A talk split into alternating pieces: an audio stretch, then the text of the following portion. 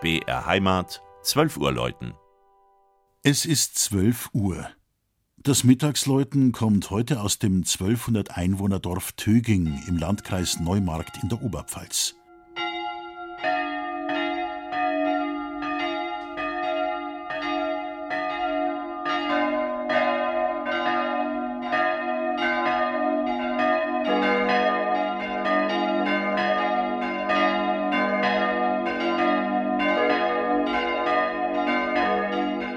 Sie muss in einem schlimmen Zustand gewesen sein, die Pfarrkirche St. Bartholomäus in Töging.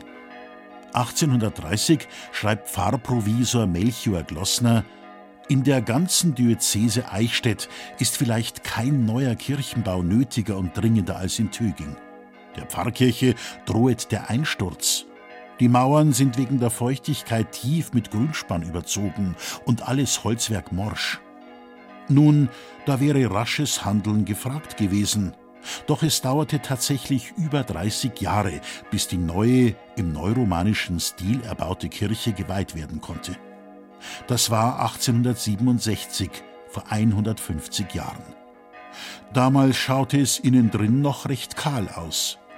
Die barocke Ausstattung der Vorgängerkirche hatte man großzügig entsorgt und die Monstranz war sowieso schon zweimal gestohlen worden.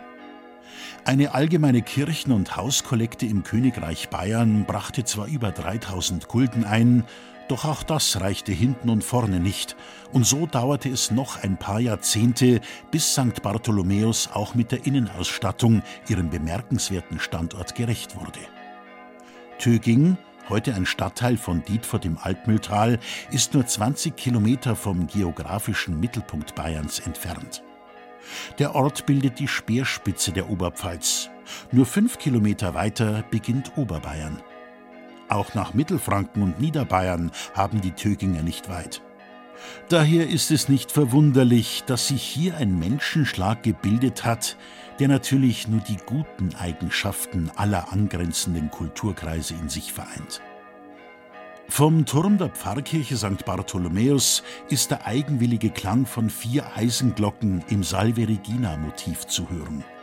Sie wurden in den 30er Jahren von der Firma Ulrich und Weule im thüringischen Apolda gegossen. Das Mittagsläuten aus Töging bei Dietfurt im Altmühltal von Regina Vandal. Gesprochen hat Christian Jungwirth.